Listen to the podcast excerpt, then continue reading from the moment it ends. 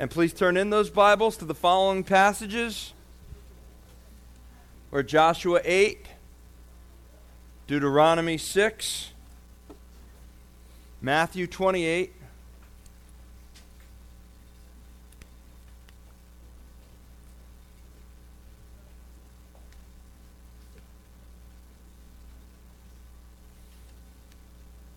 Did I mention that I'm glad you're with us today?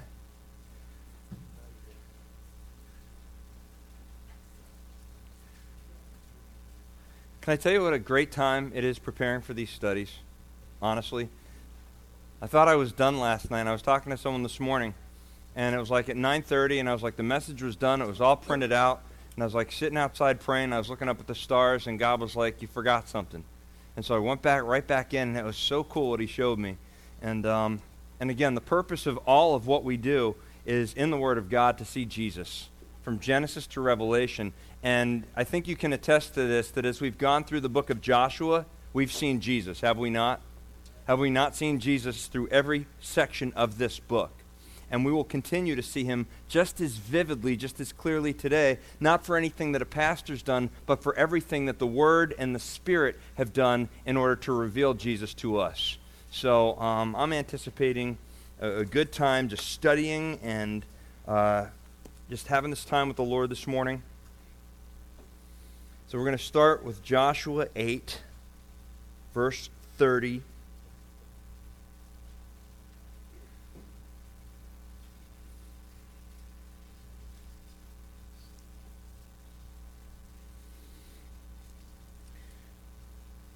This is the reading of God's Word. Now Joshua built an altar to the Lord of God, the Lord God of Israel, in Mount Ebal.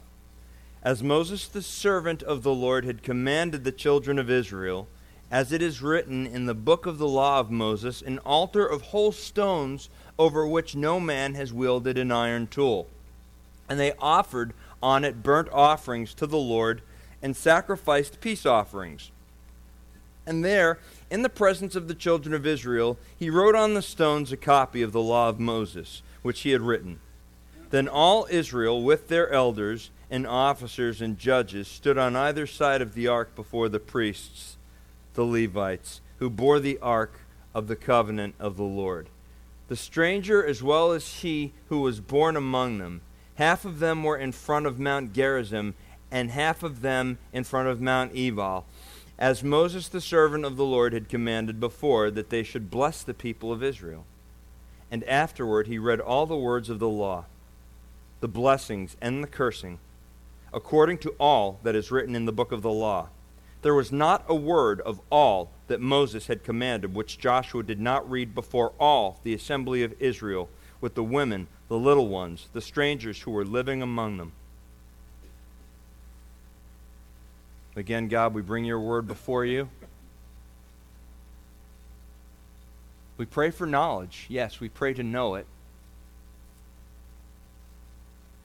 But Lord, wisdom is your Holy Spirit guiding us, helping us apply it to our lives, knowing how to take these truths that were written so long ago and yet have so much application today if we were to just stop and consider. And that's why your church is gathered today. We're gathered today so that we can sit before your word, we can sing your songs, we can praise your name, and that we can have that real, personal, yet corporate encounter with the living God.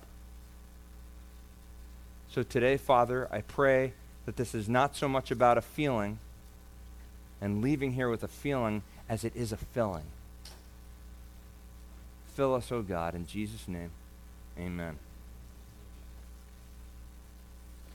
Have you met the Griswold clan? There's the father, Clark, and his wife, Ellen. And then there are the kids, Rusty and Audrey. And we were first acquainted with them as a culture in the 1980s when they were on a family road trip to Wally World. Do you remember the trip to Wally World? And when we met them, you could sympathize with this family and this father that was all in to getting his kids to this vacation spot, Wally World. He just wanted to get the kids to Wally World, and through accidents, and through misplaced luggage, through a death in the family, through all of these conflicts, he gets to Wally World, and you get to Wally World, and you're so excited about getting your family to this vacation spot, and he's running with his son in slow motion to the theme of Chariots of Fire, and you know the scene I'm talking about. As he's running towards the entrance to the park, there's the figure of Marty Moose. Uh-huh, uh-huh. Sorry for the sorry folks, but we're closed for the season.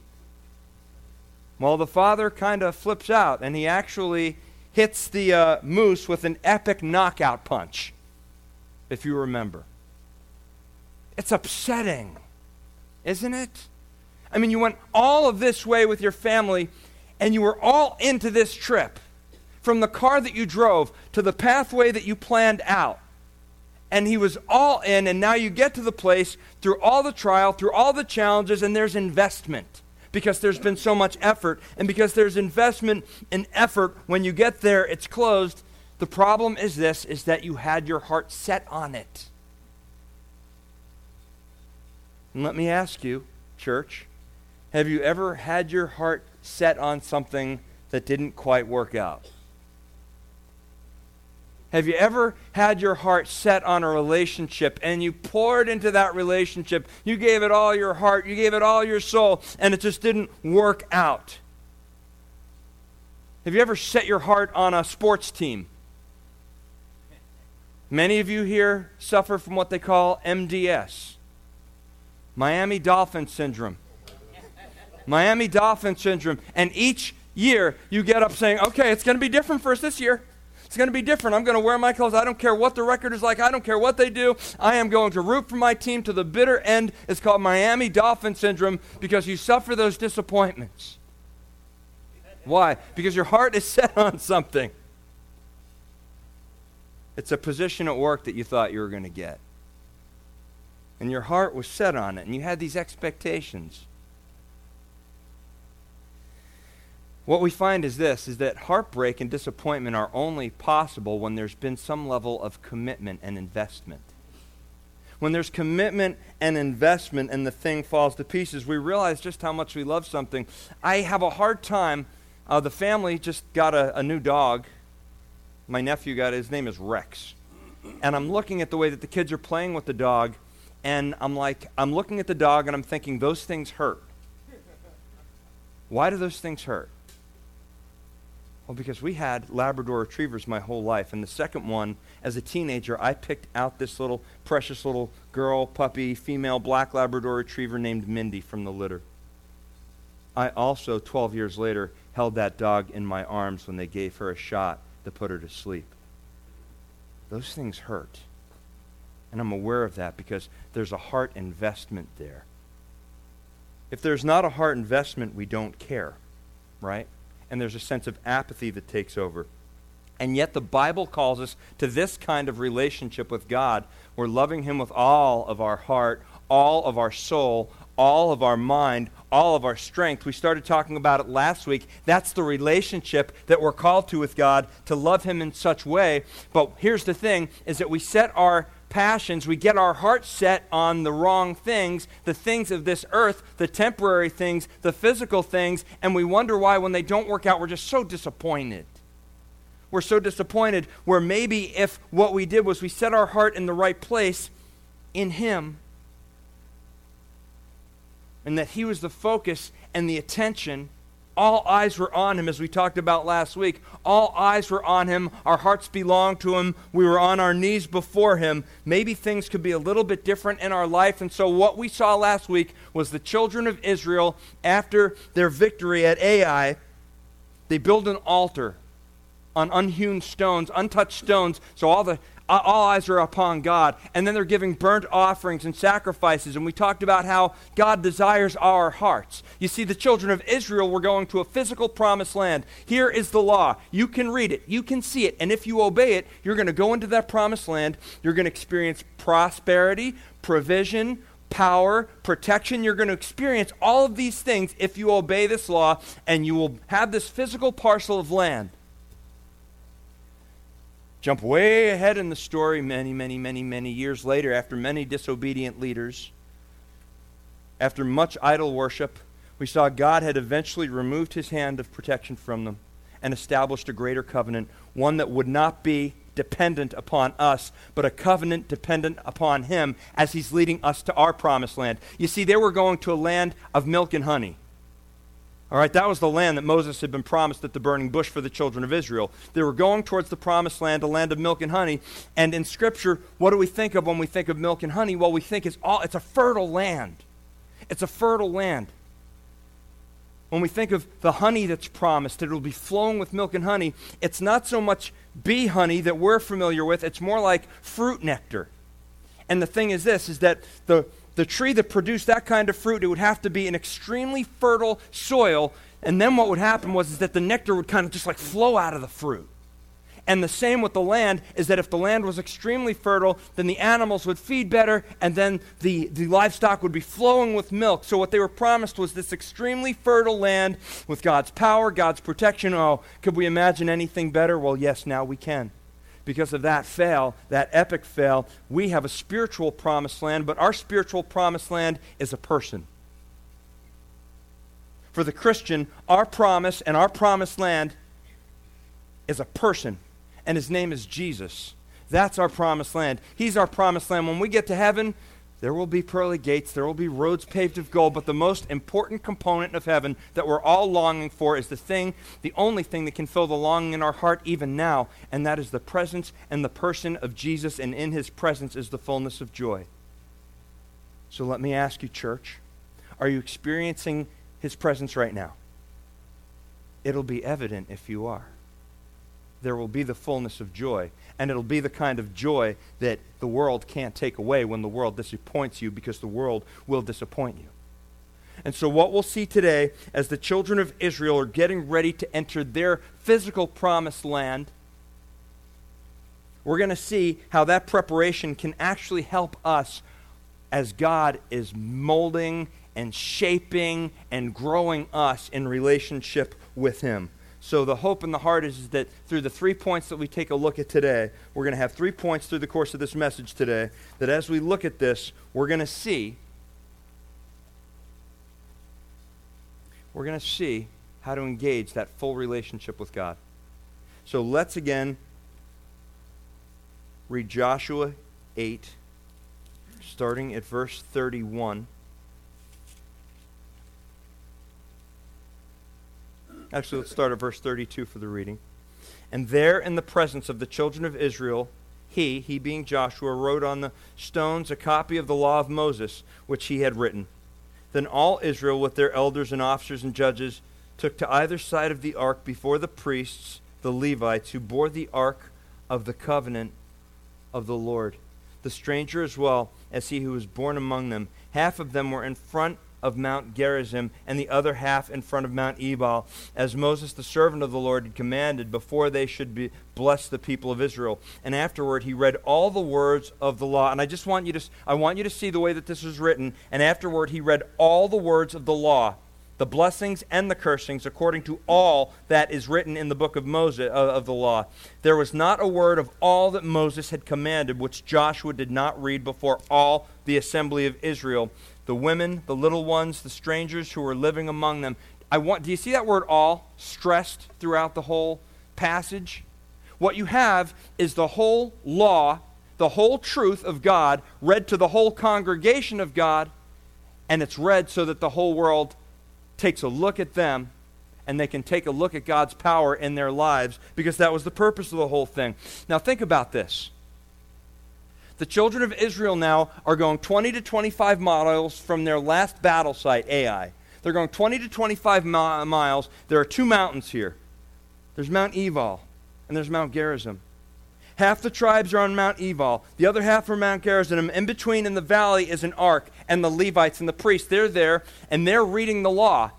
And so, all the congregation, there are 3 million, prob- probably 2 million people at this time that are listening to the law of God read here. What do you think that was like? Do you think that that might have been utter chaos? Do you think it might have been kind of crazy for a second to have millions of people gathered, getting ready to go to the promised land, having this law read before them, it's going to be important that they hear the law of God before they go into the land. So, the way that this looks is that the law is going to be read from the middle, and all of them are going to hear and they're going to say amen. Every time a curse is read, they're going to say amen. In other words, okay, if you, if you do this, bad things are going to happen. The children of Israel hear it, and they hear, okay, amen. We got it. We've got it. Why? Because before they go into the land, the expectations are going to have to be clear. Otherwise, they are set up for an epic fail. The other day, I, was, I had the opportunity with a brother to go volunteer at one of the school field days. All right, hundreds of kids lined up outside. Hundreds of kids, and the coach trying to get their attention, saying, okay, we're going to do this, then we're going to do this, then we're going to do this, and if you don't do this, and if you don't do that, then this is going to happen. And the coach is making sure that all the kids know all the rules. It's important. If we're going to hold them accountable for the rules, if we're going to hold them accountable for the law, it's important that they know it. Now, here's the thing blessings and curses are going to be read from here, okay? Blessings and curses so that all the people understand hey, if you do the right thing, God's protection, God's power, but if you do the wrong thing, this is going to happen. He's going to remove his protection. You'll be taken advantage of by the other armies, the local armies, if you don't do it. The law is going to be clear. Interestingly enough, Mount Ebal, that landscape, that mountain, it was lush vegetation and greenery. Mount Gerizim, it was arid, it was dry, it was barren. And so it was like the place where this law was read, the two split tribes are hearing the law and they're seeing, okay, your life can be this or your life can be this. You're going to have to make a choice. And we have the same choice put before us every time we have God's word of truth put before us. It's here's this lush land of promise or here are your own choices leading to struggle, leading towards lack of provision, leading towards you, you, name it. You see the difference? But God's law in its entirety, it's the whole truth, and nothing but the truth is going to be read to the people so that the people can have a full understanding. And so it's the book of law. Uh, Genesis, Exodus, Leviticus, Numbers, Deuteronomy. You're familiar with those, the names of those books. It's what's called the Torah. And that's the Jewish law. And I have to say, I am getting giddy about talking about this, and here's why. Because I did a search on this word Torah, and this means nothing to you. You say, well, it looks like Greek to me, right? But it's actually not. That's Hebrew. Uh, but this is actually old time Hebrew. This is old Hebrew. Okay, and so this is the word for Torah. And if you see this right here, originally, before the Hebrew word that we have now, kind of looks like a cross, doesn't it? Okay, and so that letter, and remember what we talked about a few weeks ago, how some of the Hebrew lettering, these were symbols, and these symbols were put together to form words, and these words, the symbols came together to give the word special meaning, which is very hard to capture in the English language. Now, I want you to take a look at this, because the first, this is what they call a tav, and what this word is, it's like a cross or a sign. The second letter, this in the Hebrew language is what they call a vav. This is a nail. It represents a nail, okay? Now this is resh. This, this symbol actually here represents man. And this represents what something comes from and the origin of something. So can we have the next slide? Okay, so this is cool. So, what you have, this is the old rendition, and as the language developed, this is what the letter, the word turned into. This is the word T O R A H, Torah. Okay, and here's what the symbolization means. This is what it means what comes from the man nailed on the cross. Kind of cool? What comes from the man nailed on the cross. That's the word Torah. When I saw this, it kind of just blew me away. It's like I had I went on Facebook, I was like, wow, God's word, it destroyed me. And then I spent half the time saying, well, what do you mean it destroyed you, Pastor? I spent half the time trying to explain to people what, how any kind of concept that I ever had of this word changed the moment I saw this. What comes from the man that was nailed to the cross, this was the Jewish law, a law that we couldn't fulfill. So Jesus came and he was the fulfillment for us by being nailed to that cross. But these symbols were placed there thousands of years before that cross became a reality. Is that cool? Is that kind of cool? All right, and so we have this word, and that's why it's important that we have the whole truth, because here's what the Bible says For every one of us that looks to the law and we stumble at one point, you're guilty of all the law. So we needed someone to come, and that was the one who the law came from in the first place to come and fulfill it. That was Jesus. And so our truth is this the whole truth and nothing but the truth has to do with the fact that we have a Savior. We were sinners in need of a Savior. And so, what we have now is we tell the church about this thing. It's called the four spiritual laws. We talked about it last week a little bit. Our law is this when Jesus went to the cross, we have the first spiritual law, and any one of you can have this booklet.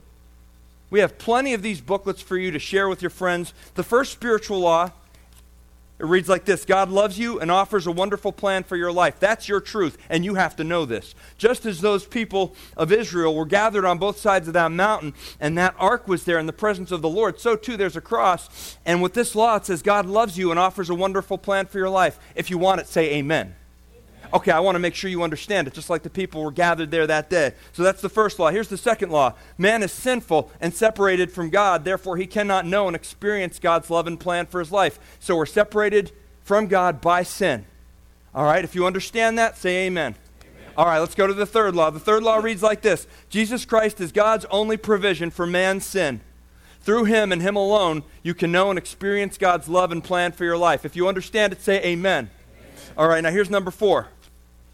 We must individually receive Jesus Christ, the Savior and Lord, when we can know and experience, then we can know go, and experience God's love and plan for our lives. If you understand it, say amen. amen. So we're all clear? That's God's law. All right, now, when we know that and we're filled with that, there are laws here in the Word of God that will always benefit us to know and to live by because we're going to want to do it now. It's going to come out of understanding that Jesus Christ went to a cross. And so our obedience now is not some forced religious ritual. Our obedience is saying, God, you did this for me. I need you. And I want to do things your way because I'm tired of doing things my way. And every time we're exposed to the Word of God, for the non Christian, you hear this and you say, I need that Jesus because I don't have that. And for the Christian, every time the word is opened, what's happening is there's a pruning, there's a transforming, there's something happening in every heart every time we open it up. Every time we open it up, we're forced to respond and go either towards it or go away from it. But what if you don't go towards it? What if you just stay in the same place? If you hear it and you don't respond to it, you might as well consider yourself as going away from it. That's why it's important that we have the whole truth and nothing but the truth. When I saw this, it destroyed me, honestly. I was like, wow. A cross, a nail for man. That's your law. The law isn't there as a bunch of prohibitions to prevent you from having a good time. I'm told in the Bible not to commit adultery so that I can enjoy the fruit and the benefit and the blessing of this thing that God gave me called marriage. The law frees us but the fact of the matter is, is that when we're slaves to sin, when we're slaves to sin, you can't experience God's purpose, His power. So at Calvary Chapel, we find it important to teach the whole counsel of God. The whole truth, nothing but the truth. So help us, God. Help us to teach the truth. Because if we're ever teaching anything other than the truth, Paul told them in Acts 20, verse 27, he said, We did not hesitate to proclaim to you the entire counsel of God, understanding that when we pronounce this truth, it's going to upset some people. Some people are going to hear this and they're going to say, uh uh-uh. uh, you're telling me how to live my life, you're judging me. But the fact of the matter is this is that every time we open it up, your hearts are being transformed, your minds are being transformed because you know the person of God more and you understand his expectations of your life. Let me ask you if we don't have that final authority, is there truly a moral law? No, there's not. There's no real moral law if there's not a final authority behind it. And you can see this in government over the course of the years. What was considered unacceptable in the days of Archie Bunker, all right, now that would not be acceptable today, but there are things that are on TV today that would have not been acceptable back then. And so there's this moral dynamic, there's this flip flop, because here's the thing it's like people don't recognize the final moral authority of the Bible. And if we don't acknowledge the final moral authority, there ain't no good guys. There ain't no bad guys. There's only you and me, and we just disagree. It's your idea of what's wrong versus my idea of what's wrong without a final authority behind it.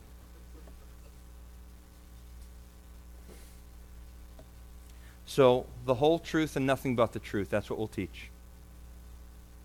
And we'll teach it to the whole congregation.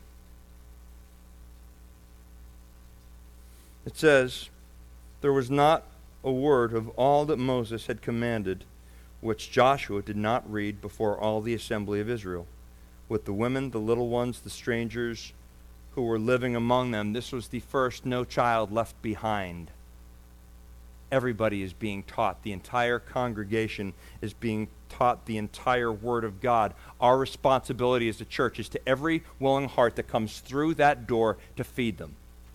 What kind of a dad am I if you come over to my house, right, and I've got this delicious meal prepared, and that you're all on a 40 day fast? I won't go there. Yes, I will. All right, we've got some steak, we've got your favorite sweets, we've got caffeine. I want to make sure I hit everyone here. We've got some caffeine, we've got your chocolate, we've got steak, we've got a salt shaker, which your pastor's fasting from.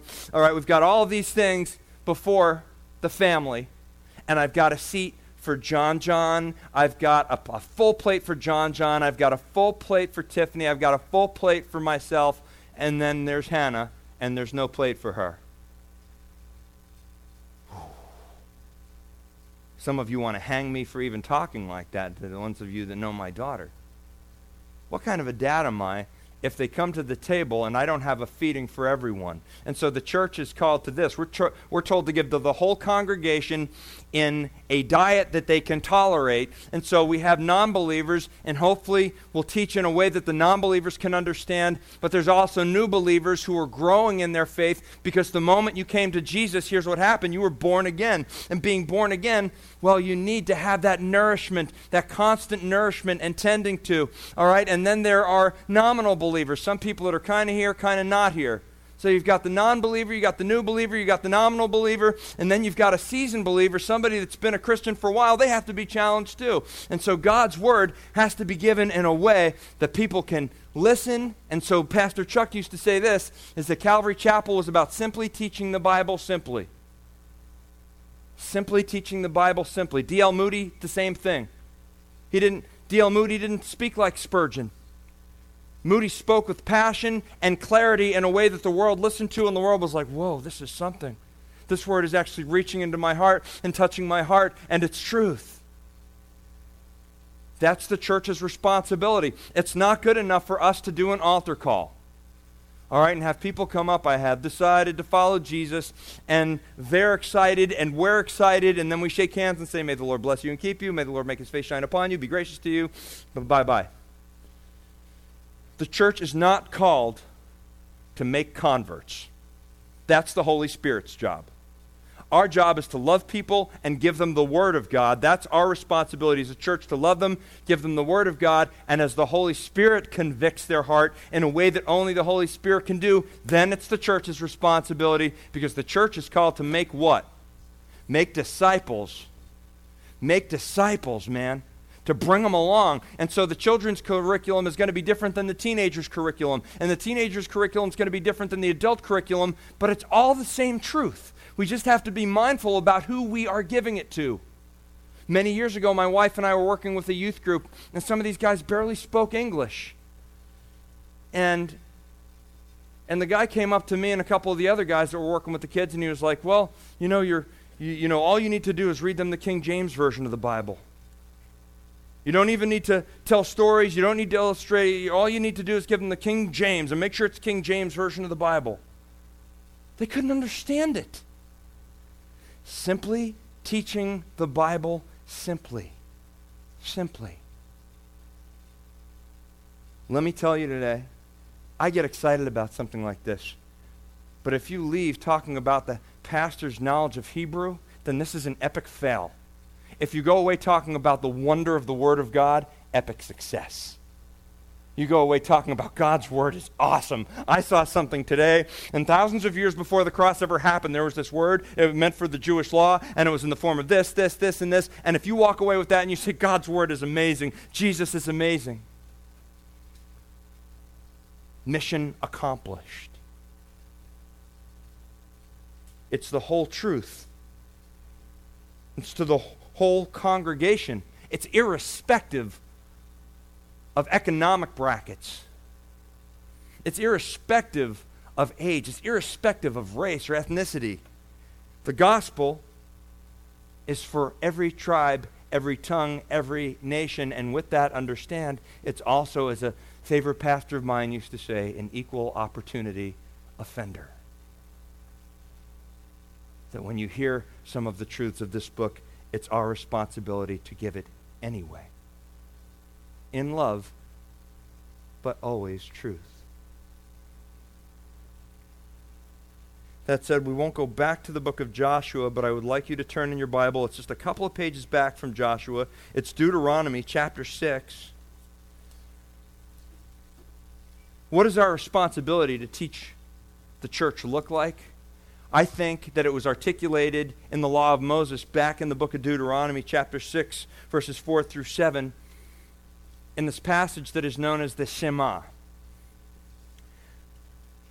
This passage reads like this, and some of you have heard it Hear, O Israel, the Lord our God, the Lord is one.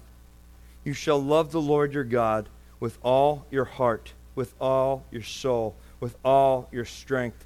And these words which I command you today shall be in your heart.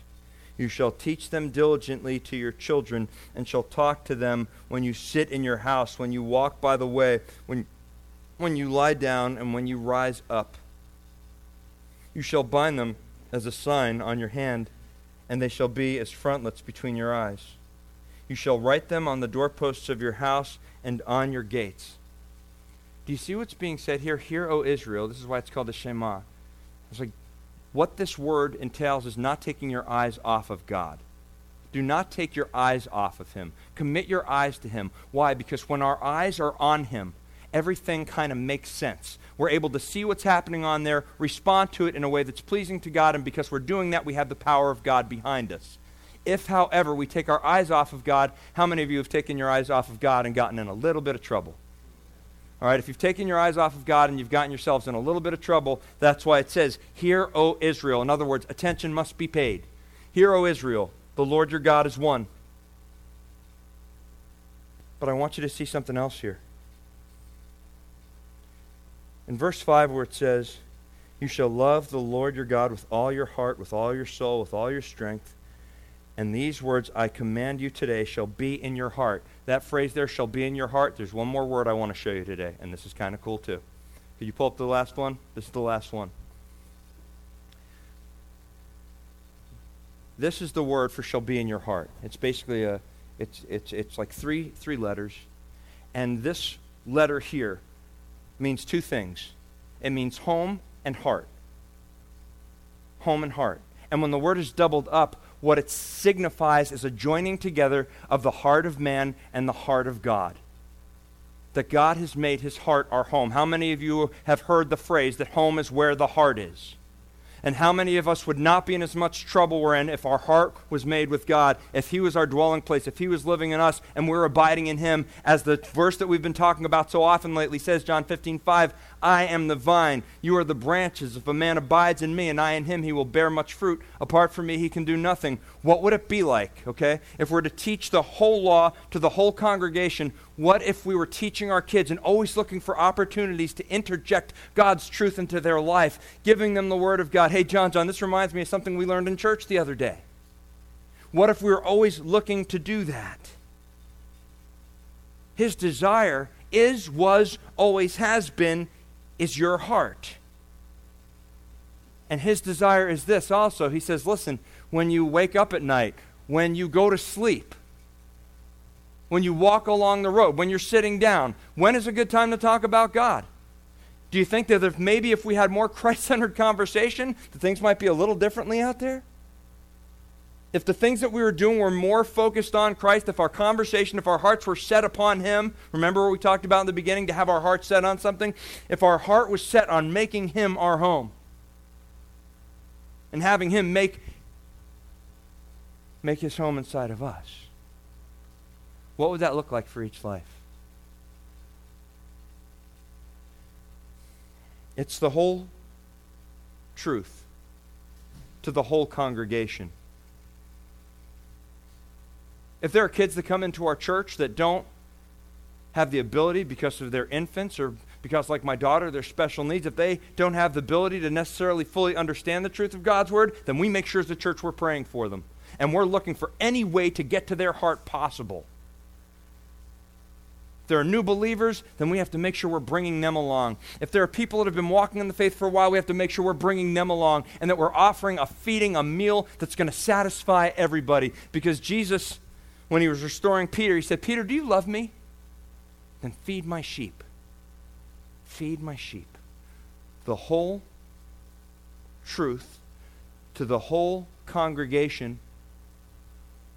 Last point is this until the whole world hears. The whole truth to the whole congregation, to the whole world hears. Pastor, what does that have to do with the book of Joshua? I understand that the rules had to be made clear before they were to enter the land. I get that, but what does this have to do until the whole world hears? Well, here's what it has to do with it.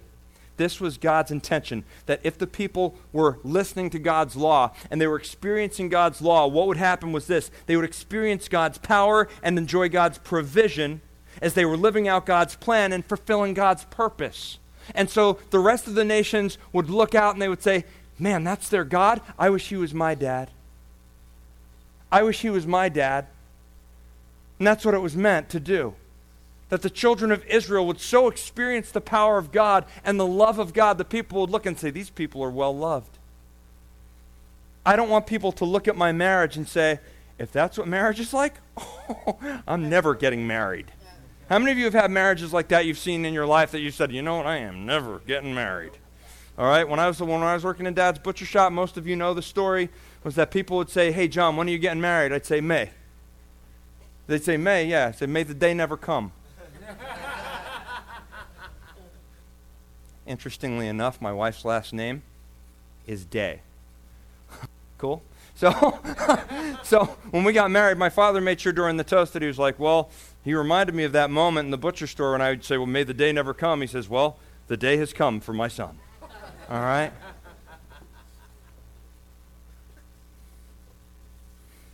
the goal is this is that now people look at my family and don't say man their family is like family feud the home game. You know the, goal is not that. The goal is not when they war, walk into our church. Boy i walked into this church today and it was so incredibly dysfunctional i can't wait to go back next week. That's not the desire folks. The desire is this is that we are falling so much in love with the word of god here's what i love about what god's doing at calvary chapel we have a women's group that's popped up. We have a community group on Thursday nights that's popped up. We have another uh, group that's uh, going on Monday nights that's becoming a community group. And we see little Bible studies happening here and happening there and happening here and happening there. Why? Because people are hearing the Word of God and they're saying, I just need more of this. I need more of God's truth. And as people see us falling in love with the Word of God, they're going to say, Listen, I need that. I want that badly. So let your light shine before all men. Let them see your good works that they may glorify your Father which is in heaven, because that's what we're told to do. Go, therefore, make disciples of all nations, teaching them to obey everything I've commanded you, so that the whole world hears. The whole world. You see, you woke up today, I have proof of it. Okay? You woke up today, I have proof of it. You're here.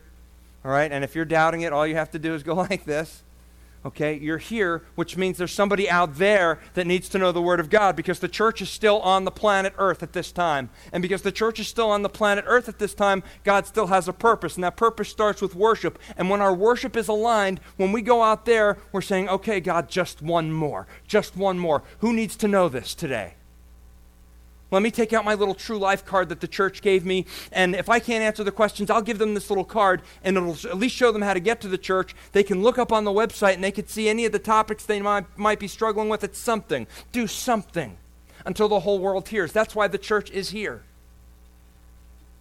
So that we can let the people know about the power of God and the love of Jesus Christ and the Holy Spirit bring it into the world. It's no good if we just sit here and we stay in church and it's like, well, I felt good about that. Let's go to lunch afterwards and we forget about it until the next time we come through the doors.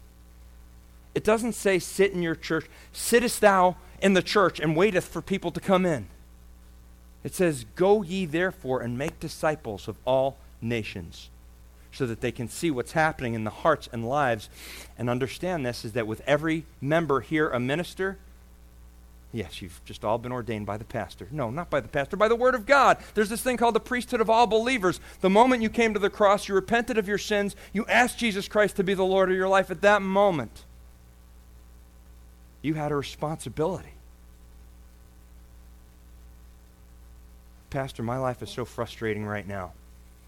I'm not making the money I thought I would be making. I'm not working the job I think I should be working and I'm struggling. I really don't have anything to offer because I'm just going through my own struggles. Did you think that maybe we're going through our own struggles because this is the thing that we were meant to put the priority on, and then that thing would fall into place? To first be telling people about Jesus, to be worshiping Him, to let people take a look at our lives and see the fruit, to see the beauty, to see the Holy Spirit flowing out of us. Maybe we started in the wrong place. Maybe we put our effort, maybe we put our efforts, maybe we set our heart on the wrong thing. Saw this movie recently, uh, Hacksaw Ridge. Spoiler alert, okay? If you haven't seen the movie yet, when I saw this movie, it was pretty compelling to me. Because the character, his name is Desmond Doss. He's a Seventh day Adventist, and he was a conscientious objector during World War II. He's estimated to have saved between 50 and 100 lives, but he never carried a weapon. He never carried a weapon. He held true to his values and re- even received the Congressional Medal for Honor for his service. But let me tell you how he did this. When he first got to his unit, he received a lot of pushback, even beatings, for refusing to touch a firearm. Attempted court martial. When they finally let him serve, his unit was assigned the dreaded, the dreaded Hacksaw Ridge. It was like this little cliff that, that they would have to get up and they'd have to get over this ridge. And the fact of the matter is, whenever the soldiers, whenever the units would go up over this ridge, they would come down destroyed, decimated, those who came down at all most of the units would be completely destroyed when they went up there. And the carnage was amazing. When he went up there with his unit, it was no different. People were dropping like flies. People that he'd served with, people that he had gone through boot camp with, they were dropping all around him. And in the midst of the storm, when everybody else was going back down the ridge and they were all retreating, he made a decision saying, Okay, God, just let me save one of them. I'm going to go back into the fire. With no firearm, I'm going to go back in the fire and I'm going to save these guys. These people that were sitting up there helpless and wounded. I'm going to go back into the battle despite the fact that I don't have the proper weaponry according to the United States Army. I'm going to go back in and I'm going to take them out. He dragged down 50 to 100 people on his own, lowering them down. Why? Because there was a willingness to make a sacrifice, a personal sacrifice. He didn't go there thinking, okay, you know what? There, there's no sacrifice entailed with this. No greater love hath a man than this, than to lay down his life for his friends. He went into battle knowing that each person that he was going to save, it could have been his last. So why didn't we tell people about Jesus again? If you are all of the understanding and agreement that what we're in is a war out there, if we can come to that agreement that we're in a war, that we're in a battle, then let me ask you something. If you've been saved, do we not have the responsibility to take the message that has been given to us and imparted to someone else. What would you think if you were sitting out at a diner and there was a crime going on outside, and across from you there was a police officer and he was just eating his meal while they were committing a crime right there? What kind of a police officer are you? Or a building is on fire and the firemen are sitting there and they're playing some football outside. They're throwing the football around, but they're not putting the fire out. What kind of a fireman? If you understand that your soul has been saved, then you understand that the responsibility that comes with that saved soul comes to go out there and to do something about it so that we can get just one more. Because we're here, because we're here, there's still mission out there. Last illustration let's say you were a doctor. And everybody had the same disease and it was killing everyone. Their symptoms were different, but everybody had the same disease. The symptoms were different and they were slowly dying. You discovered the cure. If you had that cure and you didn't bring it to them, you really have the cure all, Christian. You really have the cure all for all of life's hurts to fill those deep, painful gaps that people have in their lives out there caused by loss that they just can't get past, disappointments that they just can't shake, anger. Whatever it is, you've been given the cure all.